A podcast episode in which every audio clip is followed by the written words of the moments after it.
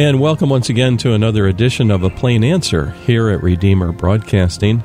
I'm Dan Elmendorf. On the phone line with us today is Dr. E. Calvin Beisner, the founder and national spokesman for the Cornwall Alliance for the Stewardship of Creation. Cal, it's always a pleasure to talk with you.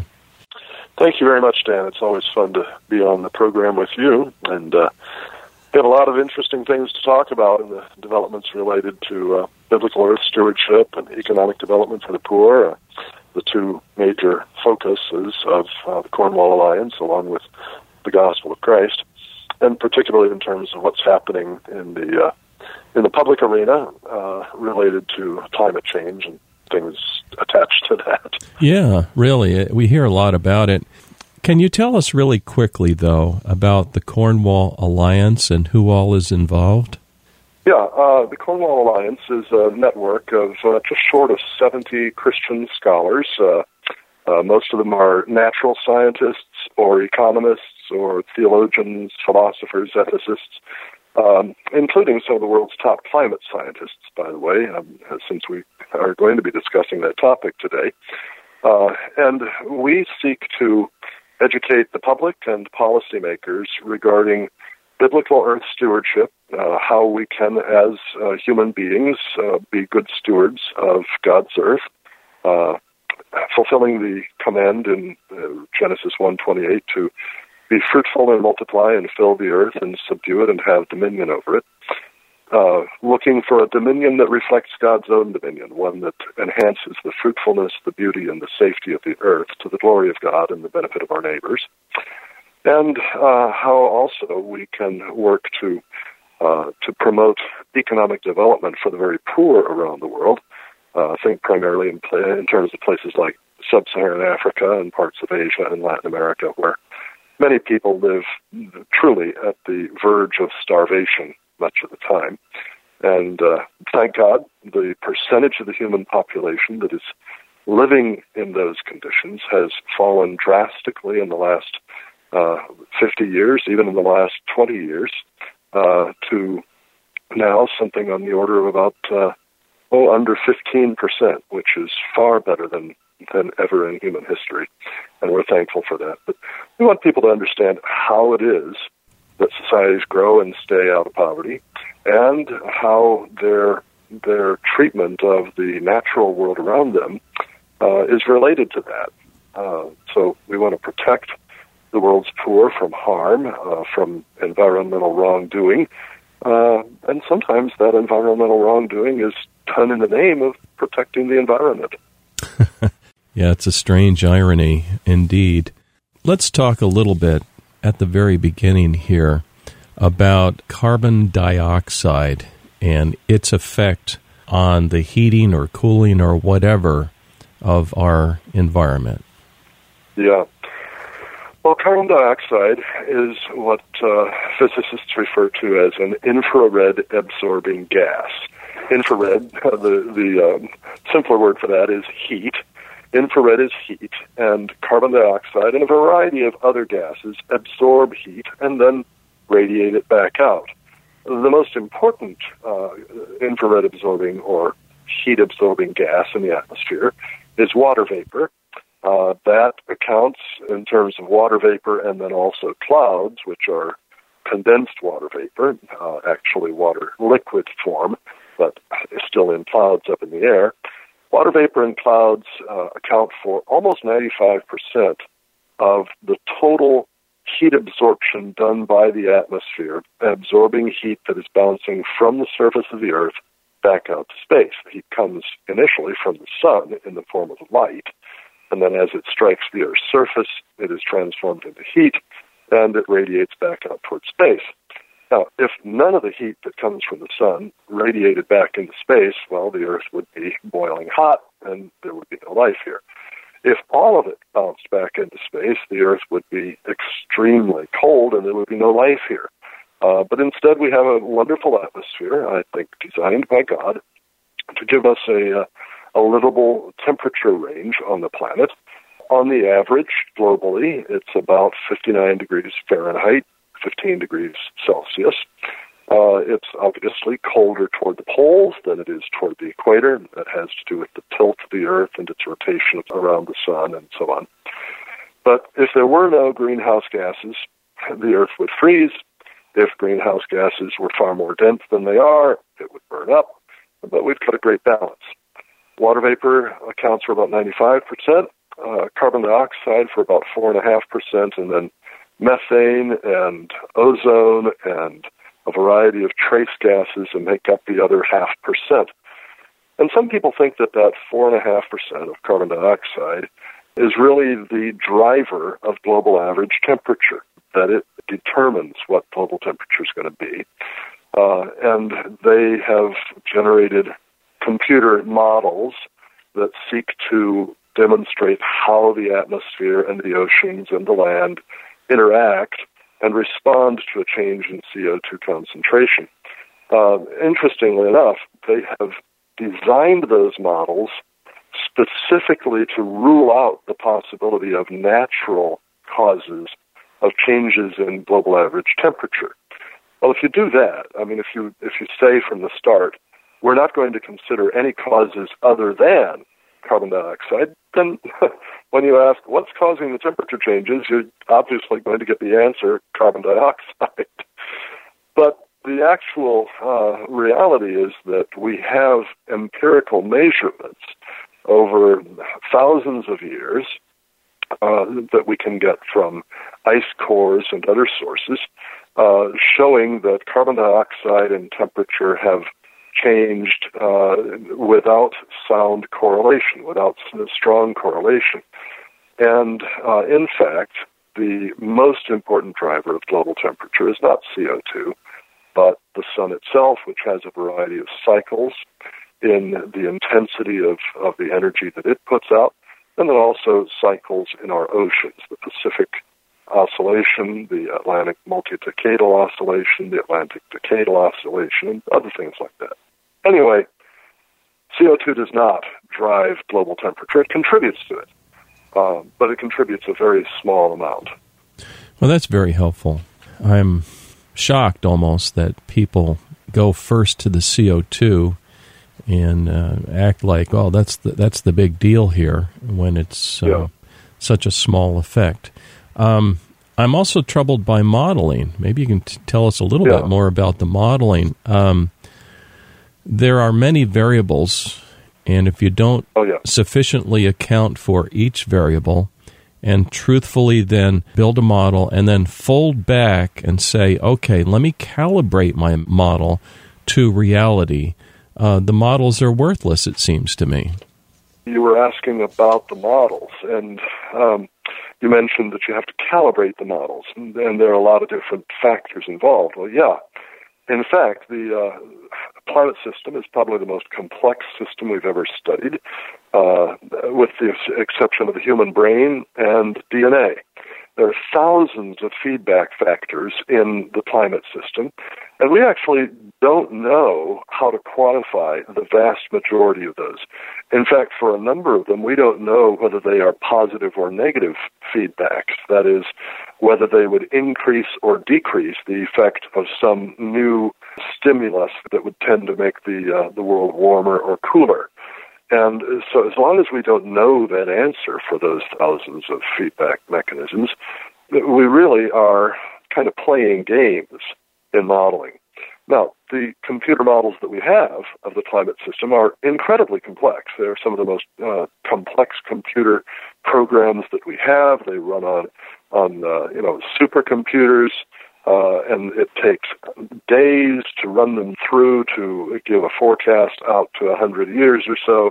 Uh, tremendous examples of technology, and yet they are still only models which really means that they are only hypotheses. You know, in scientific thinking, we try to understand how something in the world works, and we get a hypothesis. That's a guess, really, as to how it works. Then we make predictions based on that guess of what we ought to see in the real world or in the uh, in the laboratory if the guess is right. Then we observe in the real world or in the laboratory, and if our observations contradict the predictions, then our hypothesis, our guess, was wrong. And that's basically the scientific method. Well, the problem with the computer models of the climate is that those models predict, forecast, uh, create scenarios calling for anywhere from two to four times as much warming from added CO2 alone as we actually observe from all factors over the last 40 years or so, uh, the period covered by the most accurate temperature measurement system that we have for the globe, which is the satellite system. So the models obviously run way too hot. They exaggerate the warming. Uh, and in fact, uh, if only less than half of the warming comes from added CO2, which is quite likely, uh, according to a new article published in the Journal of Climate last uh, last year by Judith Curry and Nick Lewis, um, then the models actually over overstate CO2's warming effect not by two to four times, but by four to eight times. So, you know, CO2 is not such a big warmer, but it does have a wonderful positive effect, and that is that it feeds plants. CO2 is used by plants in photosynthesis.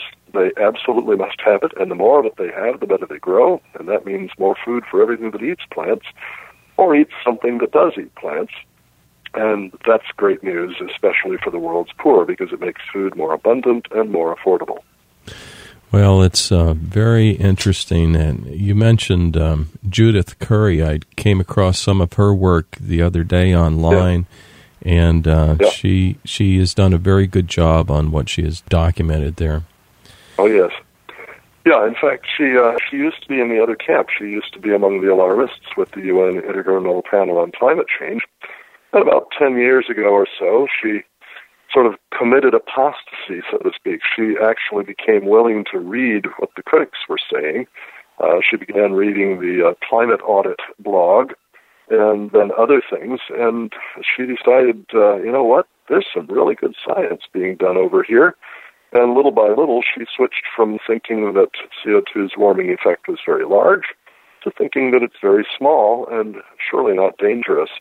Uh, I think that's the the mark of a good scientist is someone who's willing to change change her mind in light of more evidence. Oh yeah, no question about it. Uh, today we're talking with E. Cal Beisner, and he heads up the Cornwall Alliance for the Stewardship of Creation. And, uh, you know, that's a very big part of this equation, Cal, and I'm so glad that uh, you're structured around it, that of stewardship of creation. Can you talk to that just a little bit more and how whatever we do needs to fall out to the flourishing of people? Yeah, uh, you know, the when when God put us here on this earth, He made us in His image, and He told us to be fruitful and multiply and fill the earth, subdue it, and have dominion over it. Now, some people think that that verse, Genesis one twenty eight, um, has been used by Christians over the centuries as an excuse to abuse, to exploit, to waste the resources that we develop from this planet, uh, and just to treat it badly uh, we're we're told by some people, oh, you Christians just think that after all, the earth is going to burn up in the end, and God will replace it with a new earth, and therefore you don't need to take good care of it. Now, actually, I don't know any serious Christian scholar in the whole history of Bible interpretation who has ever argued that way. I think that's a, a total caricature. But instead, what we should do is to, to look at the context of Genesis 1:28 uh, when we see that God created us in His image and instructed us to have dominion over the earth, we should ask, well, what is God's dominion like? And we get that from the earlier verses of Genesis chapter 1. God made everything out of nothing. Uh, he brought order out of chaos. He brought light out of darkness. He brought life out of non life. He brought a great variety of life, and He told all the different varieties of life to be fruitful and multiply themselves.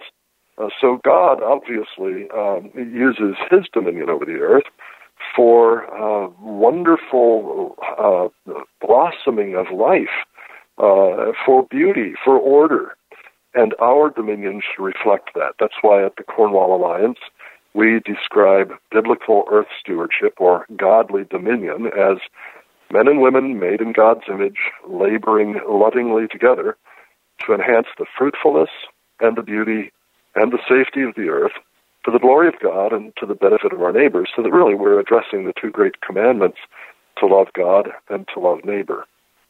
That's beautiful. I love it.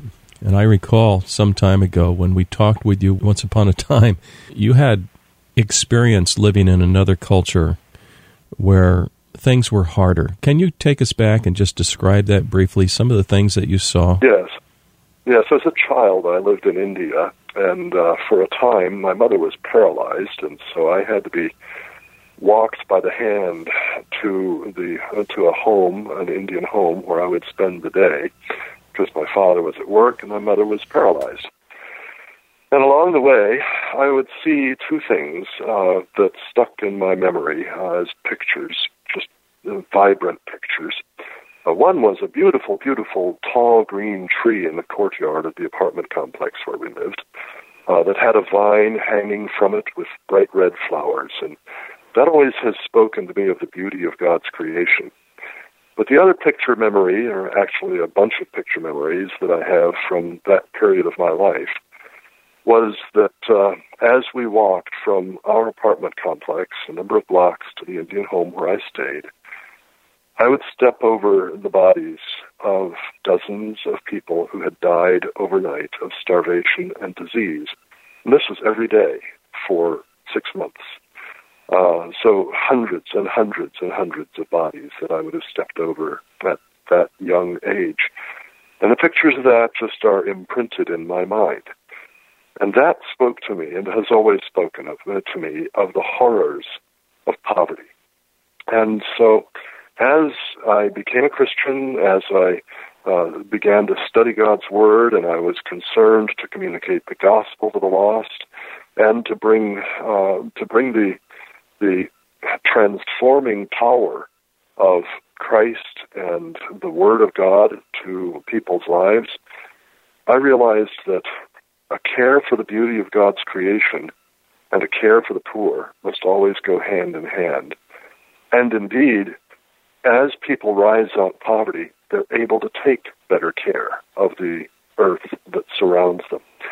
Now, if if you want to see severe pollution, uh, serious filth, you don't go to the richer part of town. You go to the poorer part of town. You don't go to the richer countries. You go to the poorer countries, and that's because a clean, healthful, beautiful environment is a costly good.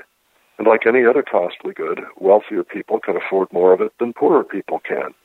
And so if you really, uh, as an environmentalist, uh, if you are, uh, if you really care about the the cleanliness and the beauty and the safety of the earth, uh, you ought to want everyone to be lifted out of poverty because you want everyone to be able to afford what it costs to have a clean, healthful, beautiful environment. Yeah, it's a great story. I really appreciate that. Now, uh, we have maybe five minutes left. Where do fossil fuels fit into this in terms of being responsible for our environment, um, having a clean environment? Can we also have fossil fuel consumption in that scenario? Well, the way I would put it is I don't think we can have a clean, healthful, beautiful environment without fossil fuels. Uh, fossil fuels are what lifted humankind out of widespread severe poverty. The fact is, energy is essential to everything we do. Obviously, to the very living of our bodies, we need energy, and we get that for our bodies from food. But we also need energy for light, for heat, for cooling, for transportation, for communications, for manufacturing, for the shipment of food from farm to market and from market to home, for the cooking of food. Energy is essential to everything that we do. And the more energy you have, the more you can do. And that means the more wealth you can create, the more medical care you can afford, the more transportation, and so on.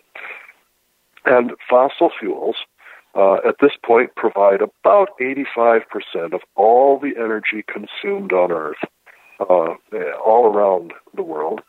And they do that precisely because they are the most abundant, affordable, reliable source of that.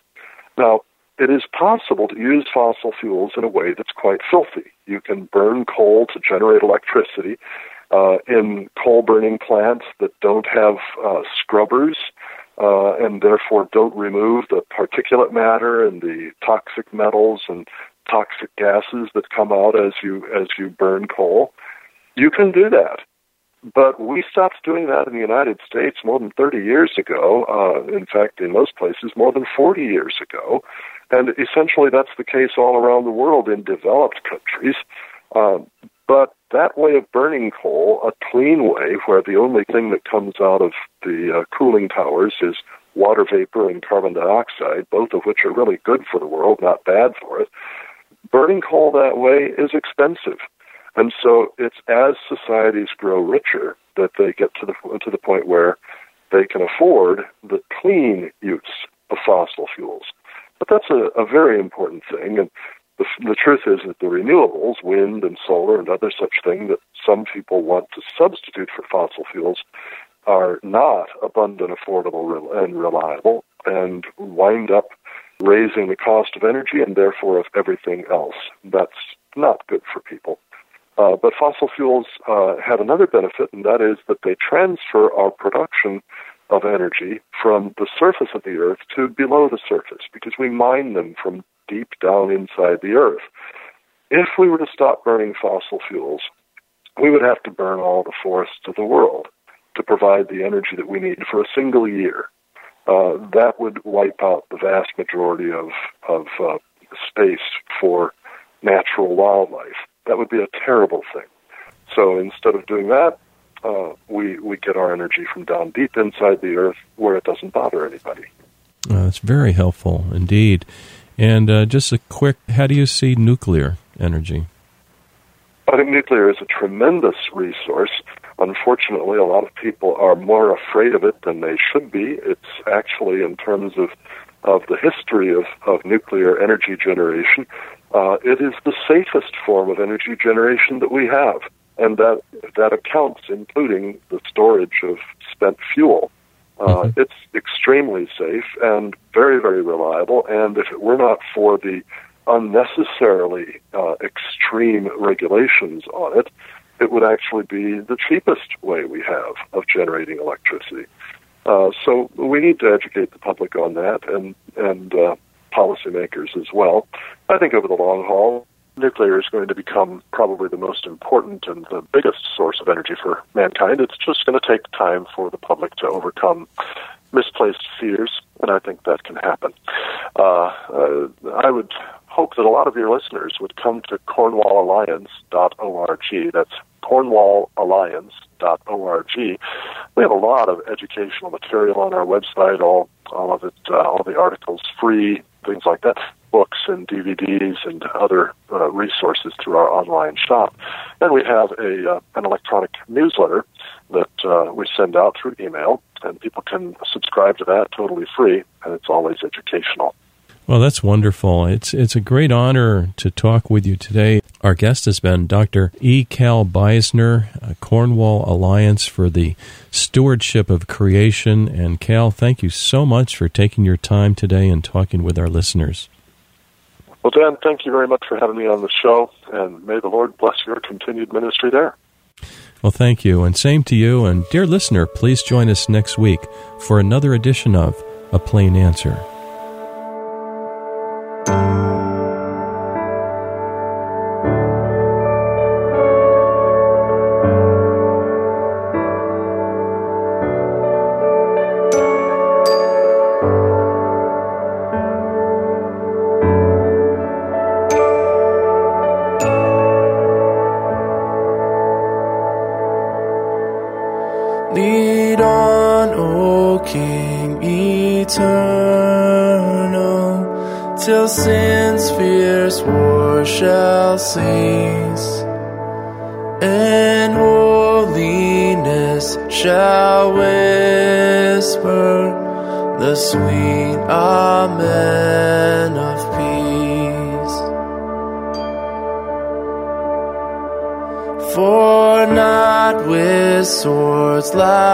Swords clashing, nor roll of stirring drums, but deeds of love and mercy, the heavenly kingdom comes. Let your kingdom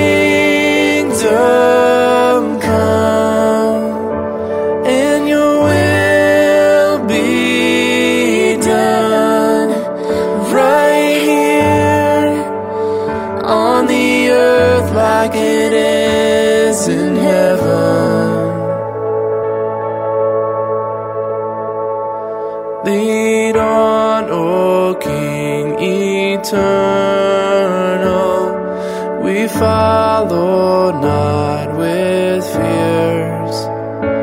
For gladness breaks like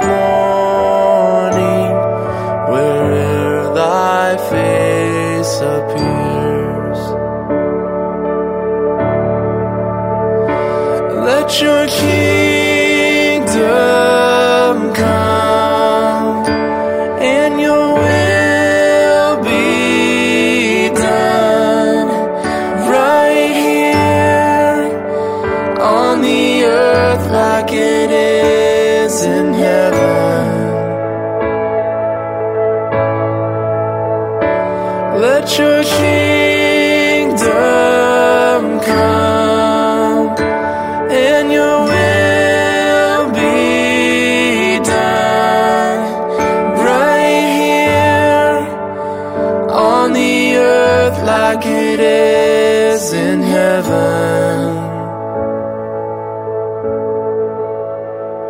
Thy cross is lifted o'er us. We journey in its light.